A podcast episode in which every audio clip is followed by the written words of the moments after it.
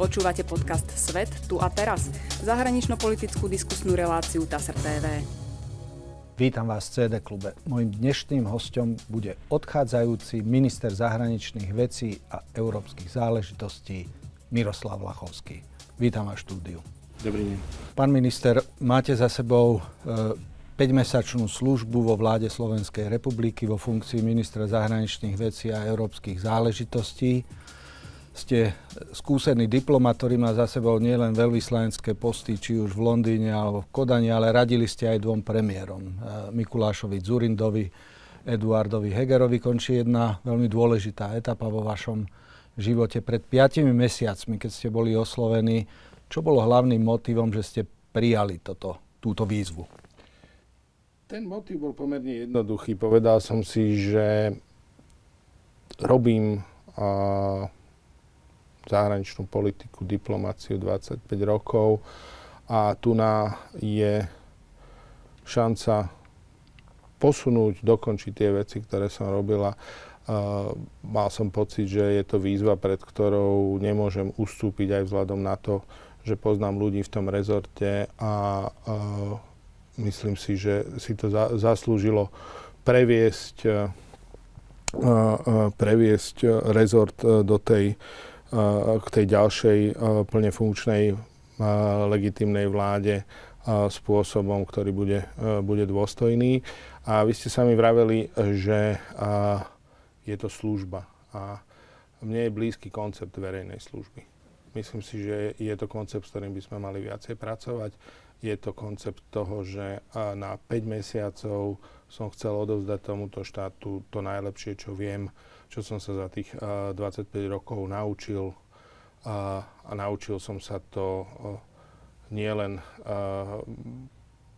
pozorovaním od kvalitných slovenských, slovenských ministrov a diplomatov, ako boli Eduard Kukan alebo aj Miroslav Lajčák, ale naučil som sa to aj v praxi počas svojich vyslaní. Ja som to teraz nedávno v jednom interviu spomínal, že tá predstava diplomata a je často skreslená a naozaj dobrý diplomat vzniká roky a vzniká mm. práve na základe týchto skúseností a to, že sa nejakým spôsobom ten kameň a, otesáva, hobluje a vytvára.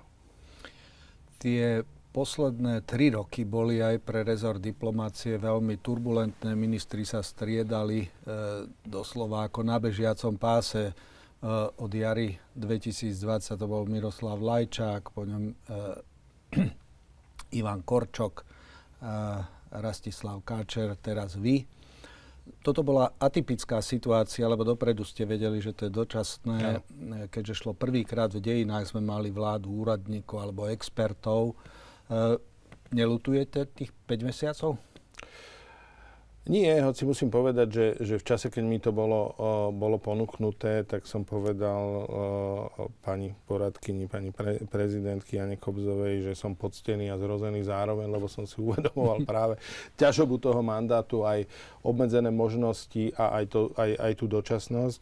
Ale napriek tomu som do toho išiel, lebo uh, treba povedať, že to bola aj zaujímavá výzva nielen ako čest slúžiť e, tejto krajine a rezortu, rezortu diplomácie, ale aj zaujímavá výzva a možnosť vyskúšať si, e, vyskúšať si, že či vôbec niečoho takéhoto som schopný a do akej miery som toho schopný. A s týmto som, s týmto som do toho išiel. A mal som predtým veľký rešpekt. Mal som predtým veľký rešpekt aj vzhľadom na a, ľudí, ktorí to robili predo mňou, či už Rasto Káčer, Ivan Korčok, Miroslav Lajčák, alebo alebo Eduard Kukan. Mm-hmm. Znamená to, že ten tým Eduarda Hegera, ktorý viedol túto vládu, vám umožnil pozrieť sa na prácu premiéra, ale nie ako predtým. Predtým ste na úrade vlády radili. Či už Mikulášovi Zurindovi alebo Eduardovi Hegerovi, teraz ste sedeli v kresle ministra. Aký premiér bol Eduard? A aký premiér bol Ludový Dodor? Ludový Dodor uh, bol veľmi dobrý premiér, podľa mňa kvôli jeho osobnostným vlastnostiam. Je to človek, ktorý je usporiadaný, vzdelaný a, a má veľmi dobrý zmysel pre humor, čo pri tejto práci je e, veľmi dôležité. A on má taký suchý britský humor, a, ktorý mne veľmi vyhovuje. A, hlavne je to človek, ktorý sa sústredí na problémy a ich riešenia.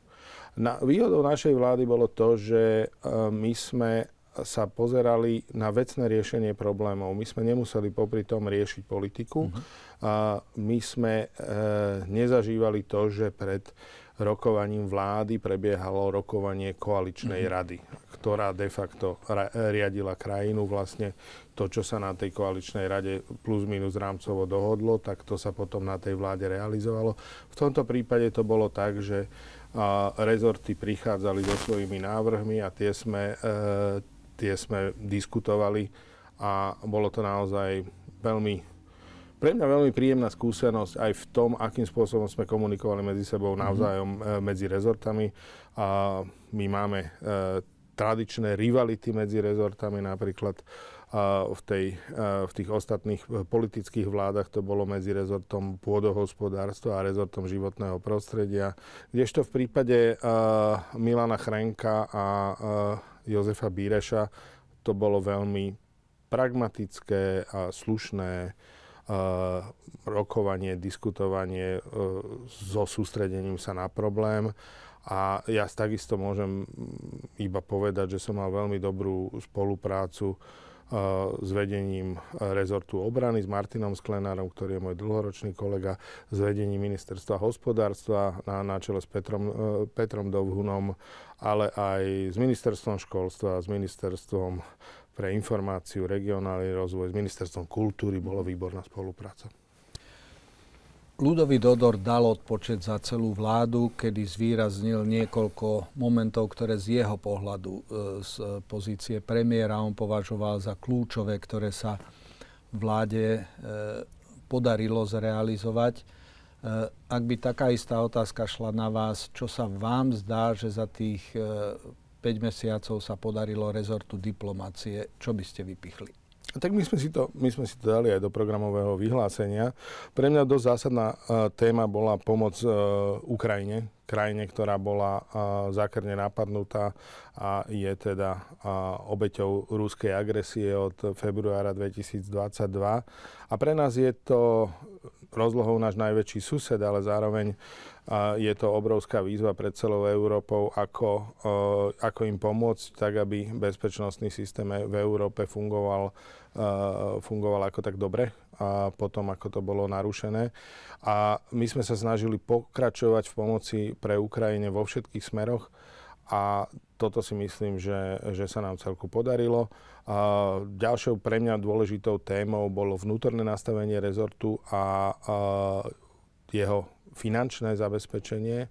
O tom som rokoval s premiérom Odorom ešte keď bol ešte keď som dostal tú ponuku, ja si pamätám to naše stretnutie prvé v prezidentskom paláci, keď sme už končili a potom na, a on mi hovoril, že no tak v marci 2023, že teraz je to tak na 50 na 50 a možno, že by reálne došlo k vymenovaniu úradníckej vlády.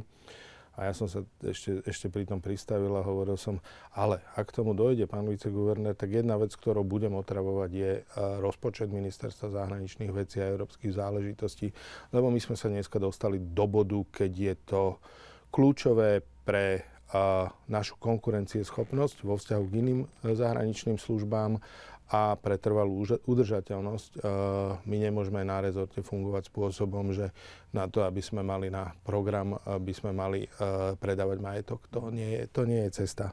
My musíme fungovať e, iným spôsobom a musíme to viacej rozvinúť a musíme byť konkurencieschopní, lebo ja to často hovorím, v Strednej Európe máme pomerne rozvinutú spoluprácu so susedmi a naozaj veľmi dobre vieme poriť e, aj na medzinárodných fórach, ale napríklad keď príde na, na takú tému, ako je investície, prilakávanie investícií, tak tam sme zrazu konkurencia. A to, aby ste uspeli v tej konkurencii, závisí od toho, aké máte na to zdroje, koľko máte ľudí. Keď ja mám e, jedného ekonomického diplomata a Česká republika na to isté miesto piatich, tak je to zásadný rozdiel. Keď mám ja budget pár tisíc eur a, a niekto, má, a niekto má 30 tisíc eur na tú istú vec, tak je to zásadný rozdiel. Mhm. Často sa hovorí o tom, že e, konsenzus v oblasti zahranič- zahraničnej politiky je kľúčový pre krajinu a zvlášť pre takú, aká je naša. E, stredne veľká, ktorá je nová v zásade na scéne 30 rokov. Čiže otázka, e, otázka aj viditeľnosti, konkurencie, schopnosti, preto rezort diplomácie zohráva zásadnú úlohu a tá zhoda na tých základných prioritách je kľúčová. E, ako vnímate súčasnú situáciu v zahraničnej politike po tom roku a potom, ako ste chodili na množstvo podujatí. Včera ste sa vrátili z Luxemburgu na posledného stretnutia ministrov zahraničných vecí EÚ. Ako nás vnímajú partnery vonku a ako vy vnímate celý ten diskurs a stav vedomia ľudí alebo ich postoja k zahraničnej politike, postaveniu Slovenska v systéme medzinárodných vzťahov? Pozrite, to postavenie vzniká doma. Vzniká e, doma v tom zmysle, že ide o to, čo majú v hlavách ľudia, a tu naozaj dochádza k narušeniu zahranično-politického konsenzu na Slovensku v tom, že sa tu že tu získali priestor rôzne, rôzne dezinterpretácie, mizinterpretácie, ktoré vyslovene napadajú ten 30-ročný konsenzus o tom, že Slovensko je súčasťou Západu a pre ňoho kľúčové štruktúry sú e, Európska únia, Severoatlantická aliancia. Um, my si to môžeme formálne po- potvrdiť e, na politickej úrovni, ale je isté, že keď e, prídeme e, k vedomiu ľudí, tak je to tam buď veľmi povrchové, alebo naopak už sa tam usídlili, usídlili náz, e, názory, že by mohla pre Slovensko existovať nejaká alternatívna zahraničná politika, alternatívna budúcnosť. E, k tomu, čo ste spomínali, aby som ešte doplnil ako veľmi jasný a silný fakt, Slovensko je otvorená ekonomika. Slovensko je exportná krajina. Slovensku musí záležať na tom, aby sa pohybovalo v stabilnom prostredí, aby bolo ukotvené. Vtedy je čitateľné. A, preto, a vtedy má šancu na úspech. A preto je to také strašne dôležité. To, či máme zahranično-politický konsenzus, totiž to má priamy vplyv na život ľudí a na kvalitu života na Slovensku a má priamy vplyv na to, ako vieme alebo nevieme prosperovať. Veľakrát e, šéfovia diplomácií sú tí, ktorí robia život taký nejak, že interpretujú mnohé javy, ktoré sa dejú u nich a dostávajú ich do istých proporcií, lebo veľakrát v médiách sa objavia ako veci, ktoré sú také vyšpičkované a u diplomata je, aby ich roztriedil a povedal fakty. Z tých ministrov zahraničných vecí, s ktorými ste sa mali možnosť stretať, kolegami z EÚ, vrátane spomínanej včerajšej schôdzky, ak by ste mali povedať troch, ktorí sa vám stali ozaj takí blízki a na rovinu vám povedali, ako a čo by ste vy ako minister, prípadne čo my ako Slovenská republika, ako by sme mali vnímať svoje postavenie a vývoj smerom ku konkurencie schopnosti, ktoré tri mená by vás napadli? Toto je veľmi ťažká otázka, a, lebo naozaj tých kolegov bolo, e, bolo veľa, ktorých si vážim a, a ktorých komunikáciu s nimi si veľmi, veľmi cením a spoluprácu. A ja by som začal tým najbližším susedom, čo je Česká republika a e, Jan Lipavský, a minister zahraničných vecí Českej republiky, lebo tam prirodzene a, sme nadviazali veľmi úzkú spoluprácu pomerne veľmi rýchlo a, a ja, si, ja si uvedomujem do akej miery je pre nás Česko, Česká republika zásadný partner a tá téza o tých nadštandardných vzťahoch nie je prázdna floskula. A, samozrejme, treba ju konkrétne naplňať a, a treba ju ďalej posúvať, ale je to prírodzený vzťah, ktorý treba, ktorý treba utužovať. Čiže tam boli prírodzené predpoklady a myslím si, že aj osobnostne, osobnostne sme si celkom sadli a porozumeli. Z tých ďalších, môj veľký rešpekt e, si získala, e, a najmä v poslednom období, nemecká kolegyňa Annalena Berbok, jednak svojim postojom k Ukrajine, ale v poslednej, v poslednej dobe aj svojimi komentármi k k situácii na Blízkom východe po útokoch Hamasu na Izrael. Musím povedať, že to bolo principiálne zásadové. A keď už sme pri tých principiálnych a zásadových ľuďoch, tak ja by som vyzdvihol ešte kolegu z Litvy, Gabrielisa Landsbergisa, uh-huh. ktorý vždy mal ten dar formulovať stručne, jasne a veľmi, veľmi hodnotovo, jasne a zretelne. Čiže toto boli ľudia, a tri udalosti, javy, stretnutia, momenty z týchto piatich mesiacov, ktoré určite vám zostanú v pamäti, ktoré by to boli?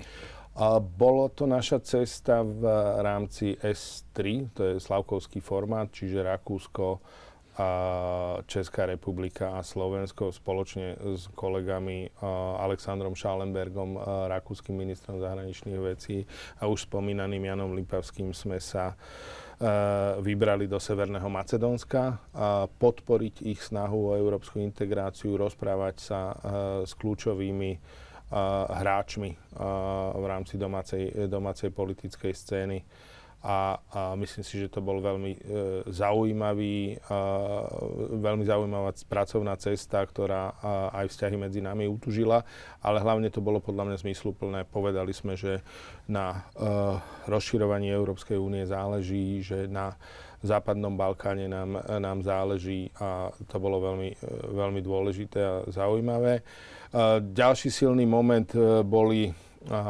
boli krízové situácie. Hej keď sa bolo treba rýchlo, uh, rýchlo spamätať, rýchlo zorganizovať, či už to boli požiare na ostrove Rodos alebo uh, nedávne, uh, nedávne teroristické útoky Hamasu na Izrael, keď bolo treba z zorganizovať repatriáciu našich občanov.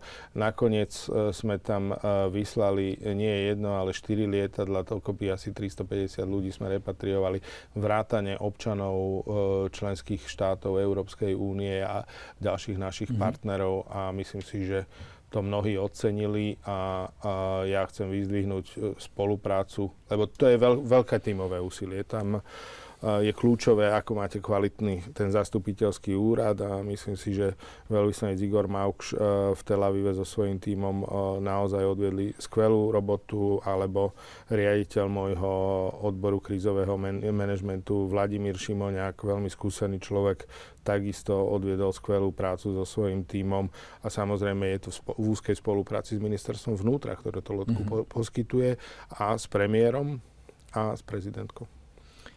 E, budete odozdávať už zajtra funkciu. E, Juraj Blanár nastúpi po prvýkrát do diplomatického kresla, začne sa s diplomáciou bližšie oboznamovať, keďže ide o človeka zo sveta politiky, e, parlamentára dlhodobého bývalého župana Žilinského kraja. Keď budete sedieť spolu v pracovni, spýta sa, v akom stave je ministerstvo, ktoré bude preberať prípadne aké rady by ste mu dali pri preberaní tejto zodpovednej úlohy? Tak e, my si to naozaj máme to, máme to predbežne naplánované, tak e, šéfovia našich kabinetov e, to dohodli, že sa stretneme osobne a prejde, pre, prejdeme si tie veci, veci spolu, čo ja vysoko oceňujem. Je to podľa mňa jeden z ukážok toho, ako sa to profesionálne má robiť.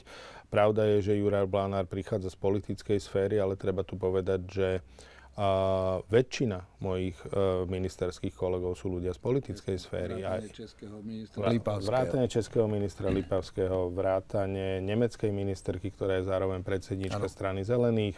A x ďalších uh, mojich kolegov sú ľudia z politickej sféry a to, uh, to má svoje výhody.